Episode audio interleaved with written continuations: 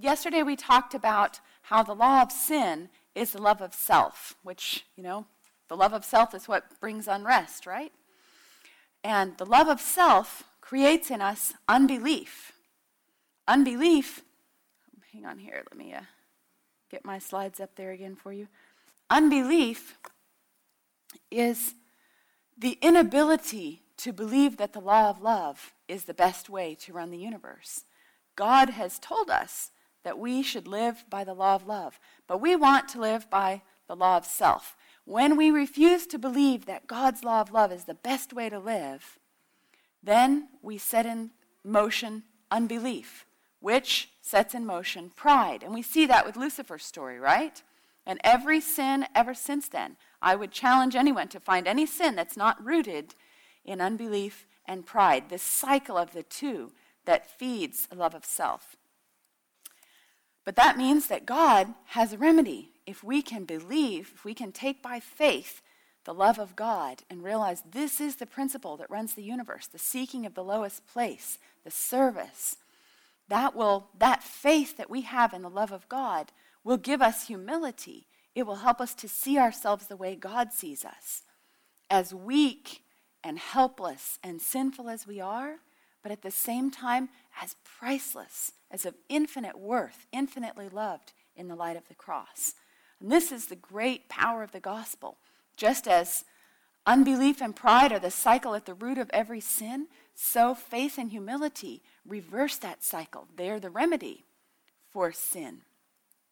Now, I want to tell you a few stories because how does that look in real life? You know, I know for many people that's, that's a great concept. Um, my husband does a lot of uh, pastoral work, and he's uh, started at least five church plants or helped out in leading with the starting of at least five or six church plants in Africa and here in the States. And there's, there's one story of a church plant project, though, that I remember especially. It's a true story. There was this passionate team of young evangelists. They were on fire to serve the Lord. They were very active in the community. They were out doing so much work. Um, they didn't have very much money, but they had great vision, what God wanted to do through them. And they were absolutely confident God was leading them.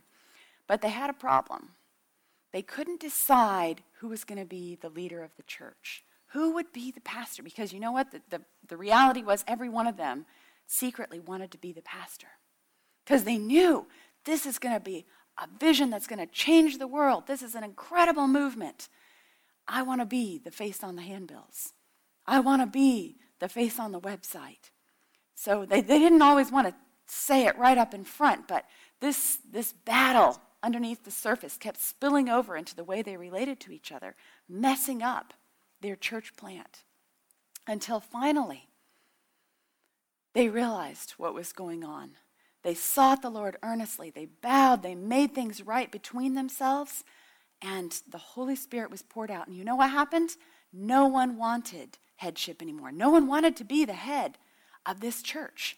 No one sought the highest place. Now, the actual picture of what those men looked like might be a little more like this. The church plant that the disciples were trying to start with Jesus had a great vision behind it. It was God's vision. God wanted to do something mighty through them.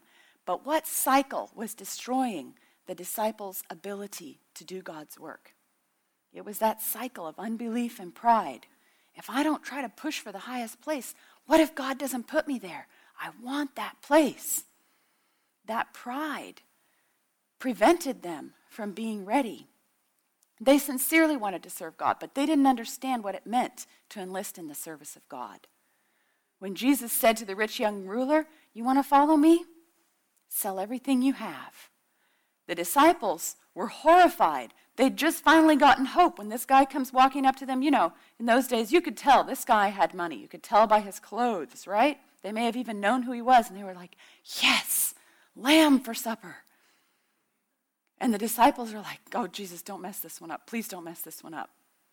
And then Jesus says, Sorry. If you want to follow me, you're going to have to seek the lowest place. You're going to have to become despised and rejected. You're going to have to lose the status you have.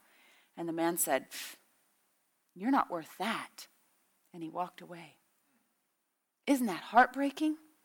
And yet, here were these 12 disciples following Jesus, and that whole concept that Jesus had just shared was still a mystery to them. What heartbreak Jesus must have faced at that Last Supper as he sat there, watching, waiting. These are the 12 men he's been training to start the church plant that will change the world. They won't even wash each other's feet. They're looking around. I'm not doing it. I'm not doing it. I'm not doing it. Mm-mm. Mm-mm. They all think I'm the one who's going to do it.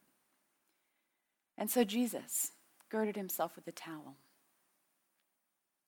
And then, after he washed their feet, according to Luke 22 at least, he sat down with them and he talked with them about this.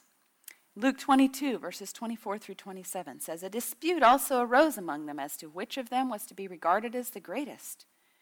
And he said to them, The kings of the Gentiles exercise lordship over them, but not so with you.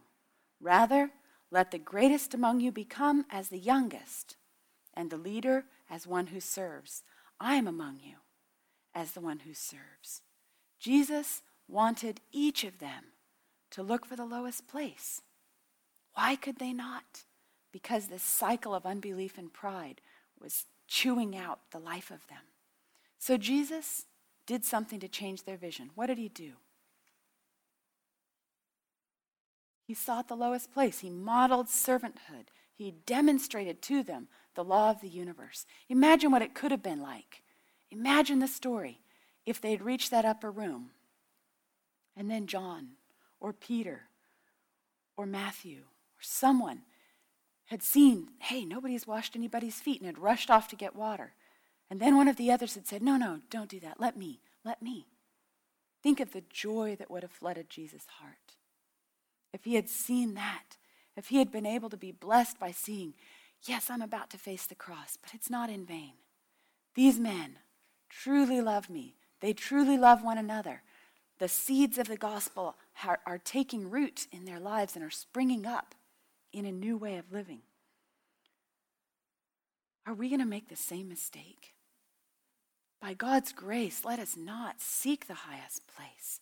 Don't let this story be written of us too, so that someday, 2,000 years from now, in the annals of history in the universe, when people turn to the page that was 2015, they'll see the same thing.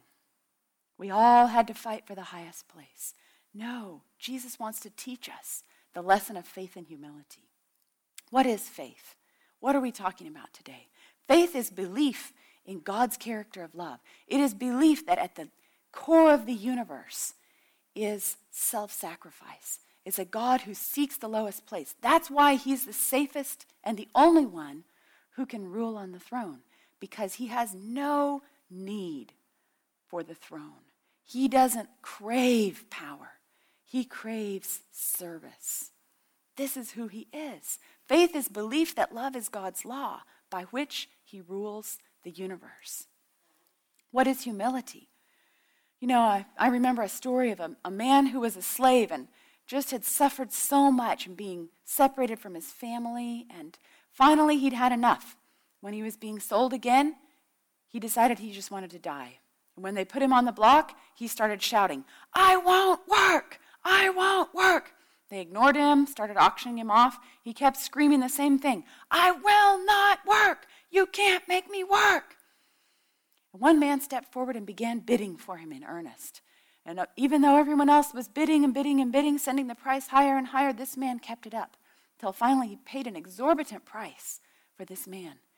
And as they took him down from the block, he shouted in the man's face, I will not work. You've wasted all of your money.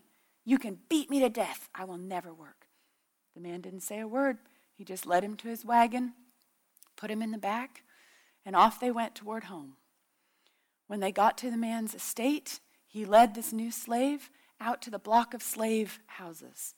They were these neat little clean cottages, and he said, This will be your home right here, as long as you are with me. And the man said, Why are you treating me like this? Why are you giving me such a nice place? I will not work for you, no matter how nice it is. You cannot make me work. He said, I didn't buy you to make you work. I've set you free. And the man fell on his knees in anguish and said, Thank you, thank you. Please, please, let me serve you all of my life. This is the Jesus we serve. If we don't want to seek the lowest place, if we don't want to serve him, perhaps it's because we don't realize how he has served us, what he has done for us. You see, God wants hearts. He doesn't want the service of a grumbling servant who's willing to do it because he knows he's going to get beaten afterward if he doesn't. God wants the heart, and nothing else is valuable to him. If faith is belief in the character of God, that this is what he's like, could it be that humility is the following in his footsteps? Could it be that it's the natural result of beholding the character of a God of love? I think so. In fact, I'm sure of it. I mean, I'm, I'm cramming in a little bit of what I've been studying of this, but the evidence is overwhelming. Go study for yourself, and you will be amazed the power of faith and humility. Testimonies for the Church, Volume 9 says If the remnant people of God will walk before him in humility and faith, he will carry out through them his eternal purpose, enabling them to work harmoniously in giving to the world the truth as it is in Jesus. We all know God opposes the proud. He gives grace to whom? Whom? The humble. The humble are the ones that he can teach his way.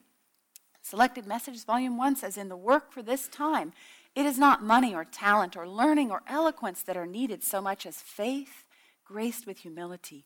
No opposition can prevail against truth presented in faith and humility. Oh, I want a power like that.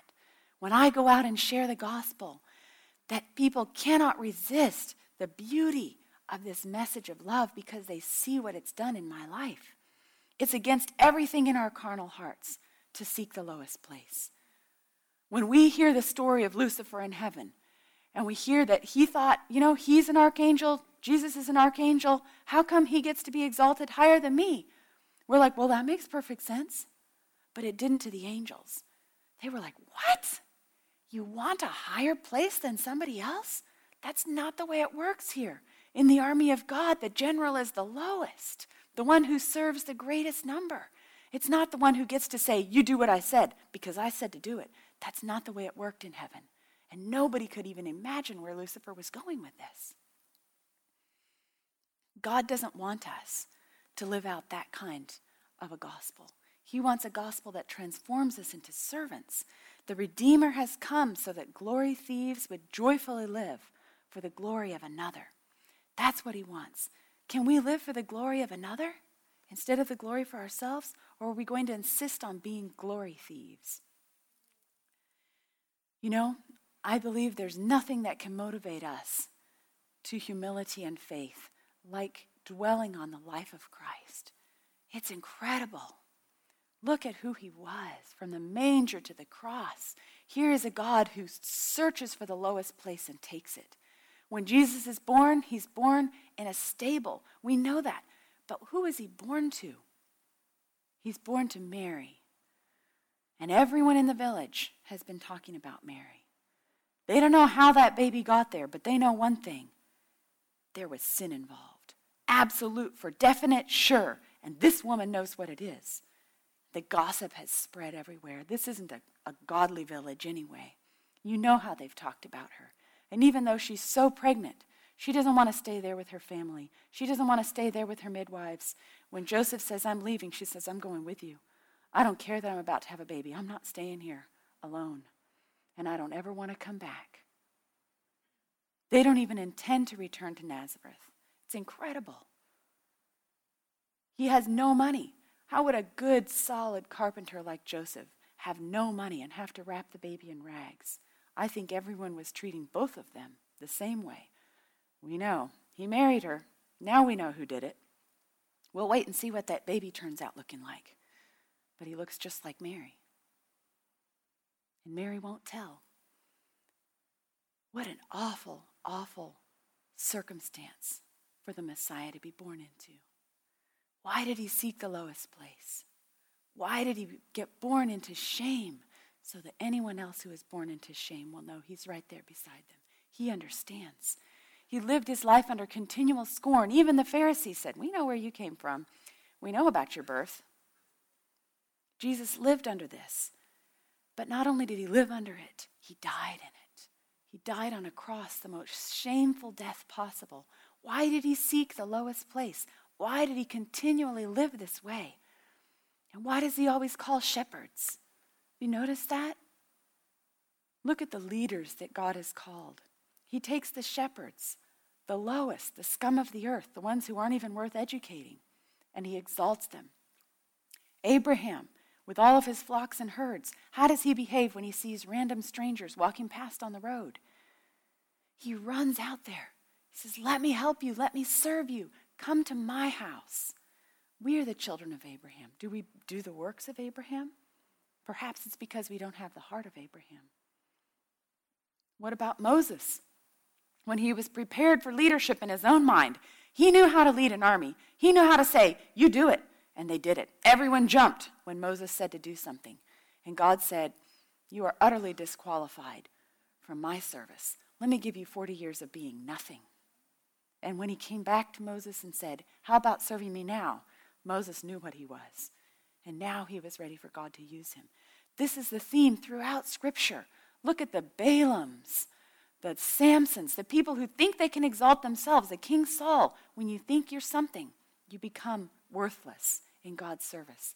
But when you realize, wow, I am nothing, and He has loved me with an everlasting love, that's when true service begins. How did all of this mess happen in the first place? The ultimate glory thief was Lucifer. He wanted the power of God, but he didn't want the character of God. He wanted to be the one who had the place on the throne, but he refused to acknowledge the fact that throne belonged to somebody who had no desire for glory. The only reason God says, glorify me, is because he's safe from self exaltation. He is the personification of love. He's the only one who's safe to rule this universe, the only one who can rule it from a desire of love because he owns the throne. It's his. Lucifer craved a higher place. The angels were just blown away, but he was so persuasive. It made so much sense. If I see the tree and I see the biggest peach on it, I'm going to grab it, polish it off, and eat it for myself before anybody else gets it. It all made so much sense. Self exaltation became the law for a third of the angels. The Desire of Ages tells the heartbreaking story. Sin originated in self seeking. Lucifer, the covering cherub, desired to be first in heaven. There he was, the guardian of the law, defying the law. He sought to gain control of heavenly beings, to draw them away from their Creator, and to win their homage to himself. Therefore, he misrepresented God, attributing to him the desire for self exaltation. With his own evil characteristics, he sought to invest the loving Creator. Wow, what an awful crisis for the angels to go through. Before, everything was glorious, wonderful. And when they were called together and, and, it was explained to them, we have a law here in heaven, they were like, What? There's a law? We were just living in the glory of everyone seeking the lowest place, everyone loving one another as themselves.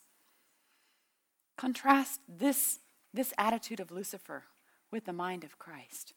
You know, I know this is kind of a long passage, but I couldn't think of anything that could be cut out. Philippians 2, verses 5 through 10. Let this mind be in you, which was also in Christ Jesus, who being in the form of God thought it not robbery to be equal with God Jesus owned the throne, but he came down from the throne all the time to walk around, to mingle with the angels. So they didn't know how high he was. They didn't know that he was their creator. They thought he was one of them. And along comes Lucifer and says, How come he gets to be higher than me? So God explains, This is why. Because he actually is higher than you. Because he's actually your creator, Lucifer. And Lucifer says, Uh uh-uh. uh I don't want him over me. When Jesus came, he made himself of no reputation and took upon him the form of a servant and was made in the likeness of men. And being found in fashion as a man, an infinite lowering of himself already, he became he humbled himself and became obedient unto death, even the death of the cross. Can you see it there? He who owns the throne says, Let me show you what God is like. Let me show you why I'm safe to be on the throne. Let me show you how the only way we'll ever mess, fix this mess will be solved by every one of you learning to live by the law I live by. Wherefore, because of this character, because Jesus is like this, because this is what the God of the universe is like, wherefore God also hath highly exalted him and given him a name which is above every name that at the name of Jesus every knee should bow. What a contrast. This is the God who rules our universe. It's safe to serve him. He's going through this whole process, the judgment, everything else, to prove to us he's safe to be on the throne of the universe. So that when all of the universe unanimously unites in saying, That's it, we want it done. We want sin out of here forever. We're never going to let it rise up again we are thoroughly inoculated against the evil of self exaltation. And then God says, Everyone is in agreement. Everyone has examined all of the evidence I can possibly present to you. Who says I? Everyone says, Get it out of here. Even though it means the destruction of those we love, the those that you love. God, we know this is the only way out. If they will not let go of self exaltation in their hearts, they must be removed from the universe to restore harmony. This is the God we serve. That's why it's safe to trust the universe in his hands. Christ's Object Lessons says the last rays of merciful light, the last message of mercy to be given to the world, is a revelation of his character of love. Wow, that's us. That's our calling. We're called to do this, to seek the lowest place, to become like the disciples were at the outpouring of the Holy Spirit at Pentecost, where no one sought to be over anybody else. We don't see at Pentecost the moment that the Holy Spirit is poured out and they've all made things right with one another, that they stack up. This guy's in top, this guy's right below him, this guy's right below him. It's not a pecking order, it's everyone seeking the lowest place, everyone becoming a servant. It didn't solve all of the conflicts of the church, but it got to the root of the problem. Christ wants to recreate this character within us. The children of God are to manifest his glory in their own life and character. They are to reveal what the grace of God has done for them. Will the latter rain do the same thing that the former rain did? Take people who have sought the lowest place, who have made things right between themselves, who have all come to the bottom and said, We're going to follow in the footsteps of a Redeemer who is modeled to us, the seeking of the lowest place. When we get to that point, the latter rain can be poured out safely because we won't go, Hey, I've got Holy Spirit power. I bet I've got more than he has. I bet I have more than she has. I think I'm a better preacher too. We won't do it anymore. We're not safe to receive the latter rain until we all come to the point that the disciples did before they received the former rain. The Desire of Ages says the angels of glory find their joy in giving, giving love and tireless watch care to souls that are fallen and unholy. That's us. Heavenly beings bring the lost into a fellowship with Christ which is even closer than they themselves can know. You see, this is the fellowship that we're supposed to go join. We're preparing to join this team of angels in the universe to go out and share the glory of God for the rest of our lives. We have to learn to live by the law that they live by, each one seeking to push the other higher. They've never been able to figure out why we have this obsessive need to trample on each other to try to get to the highest place. It's so foreign to them. Because there's nothing save the selfish heart of man that lives unto itself. There's this massive, vast universe, incomprehensible size. Everyone out there living by one law, the law of love. And then here on our planet, we've got this little speck of evil. Satan, all of his angels, and all of us going, I want the biggest. I want the best. You wonder if you still have a carnal nature? See how you behave at the dessert table at potluck when there isn't enough for everybody. We're a pretty sorry lot, aren't we? Wow. He says, I'm going to save you. I'm going to change you. You who are the mutation in the universe, the ones who said, I will be like the Most High, who grasped that ye shall be as gods and said, Hmm, that tastes good. I like that. God is the only one to save, to be safe ruling the universe, because he seeks the lowest place. The Desire of Ages, page 21, says, Turning from all lesser representations, we behold God in Jesus. Looking unto Jesus, we see that it is the glory of our God to give. I do nothing of myself, said Christ. The living Father hath sent me, and I live by the Father. I seek not mine own glory, but the glory of him that sent me. In these words is set forth the great principle, which is the law of life for the universe. Wow. When I, when I read these words, when I grasp the character of God, everything in me says, I want to be like that. Oh, I want to be like that. That's what he wants. That's what he's going to create in us. Lucifer had said, I will exalt my throne above the stars of God. I will be like the Most High. But Christ, being in the form of God, this is what the Father is like, counted it not a thing to be grasped, to be on an equality with God, but emptied himself, taking the form of a servant, being made in the likeness of men. We know this is a voluntary sacrifice, right? The Father didn't say to Jesus, You get down there and you do that. Jesus said, Let's do this. Let's do this. And the Father said, How can I let you go? And they wrestled.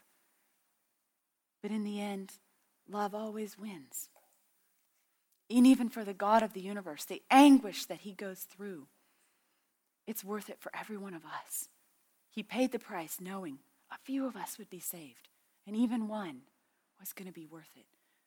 You see, humility doesn't lead us to think of ourselves as trash. It leads us to think of ourselves in the light of the glory of God. Wow, he loves me like that. Jesus chose to give back the scepter into his Father's hands because he wanted to come down and be with us. You know, I've, I've read a lot from The Desire of Ages, the first chapter, of The Desire of Ages, and that's because it's very personal to me.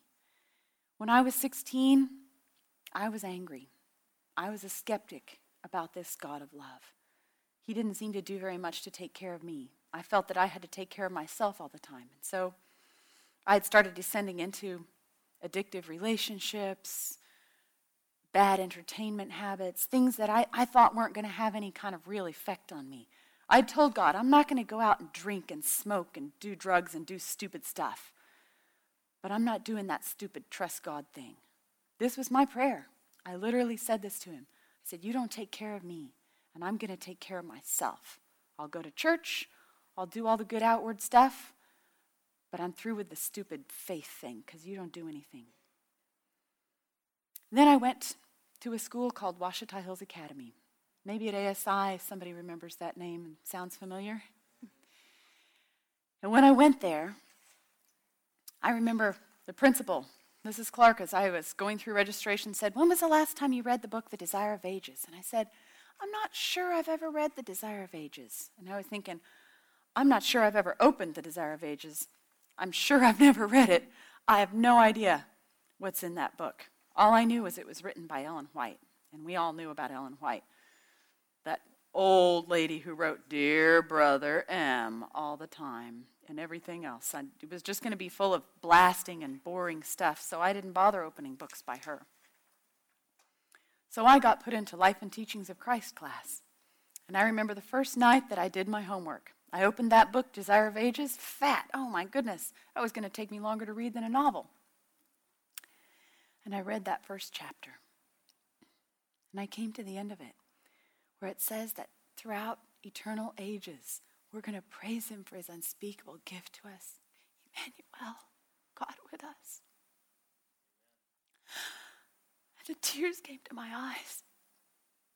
And I thought, I've never heard of a God like this. If that's what he's like, maybe I could trust him with my life after all. That night was a turning point for me. I saw the humility of God. I saw somebody that I could have faith in. A God who was love. If we can take that message to the world, if we can show them the character of a God of love, a God who loves us like that, and who loves them like that, that will change the world. That will bring about the second coming. That will bring us into harmony with Christ. I want to appeal to everyone here. Will we? Will we answer God's call? Will we have faith in his character of love? Will we let him transform our hearts so that we seek the lowest place instead of the highest place? We don't fight for that. We fight to be like him. We fight ourselves instead of fighting each other. God wants to create that within us. And I'm asking everyone here to make a commitment within your heart. And stand with me. Will we commit ourselves to humble ourselves before the Lord so that He can lift us up instead of us trampling on one another? Will we let Him, by faith, transform us? Let that faith that works by love come into us, Laodicea, the ones who need it so badly. Let it transform us so that we will have the white robes that we need, that we will have the eye salve that will give us a clear vision of ourselves, of the world, and most of all, the kingdom of God. How many of you will commit to that with me today? Let's pray. Father, our hearts are overwhelmed with love for you. As we behold your glory, how can we resist? Lord, teach us to seek the lowest place. Teach us to serve. Lord, uh, there must be people who are hearing this message who need to go make things right with others. Others they have trampled. Others they have spoken badly of. Lord, show us our faults. Show us where we need to wash one another's feet. Transform us into your image, that we will not be like the disciples in the upper room. Let us not make their mistake, Lord, of refusing to lower ourselves. Help us to lower ourselves so that you can be the one who implants your character in us. You exalt us to become like you. Thank you, Lord. Amen. This media was brought to you by Audioverse, a website dedicated to spreading God's Word through free sermon audio and much more. If you would like to know more about Audioverse, or if you would like to listen to more sermons, please visit www.audioverse.org.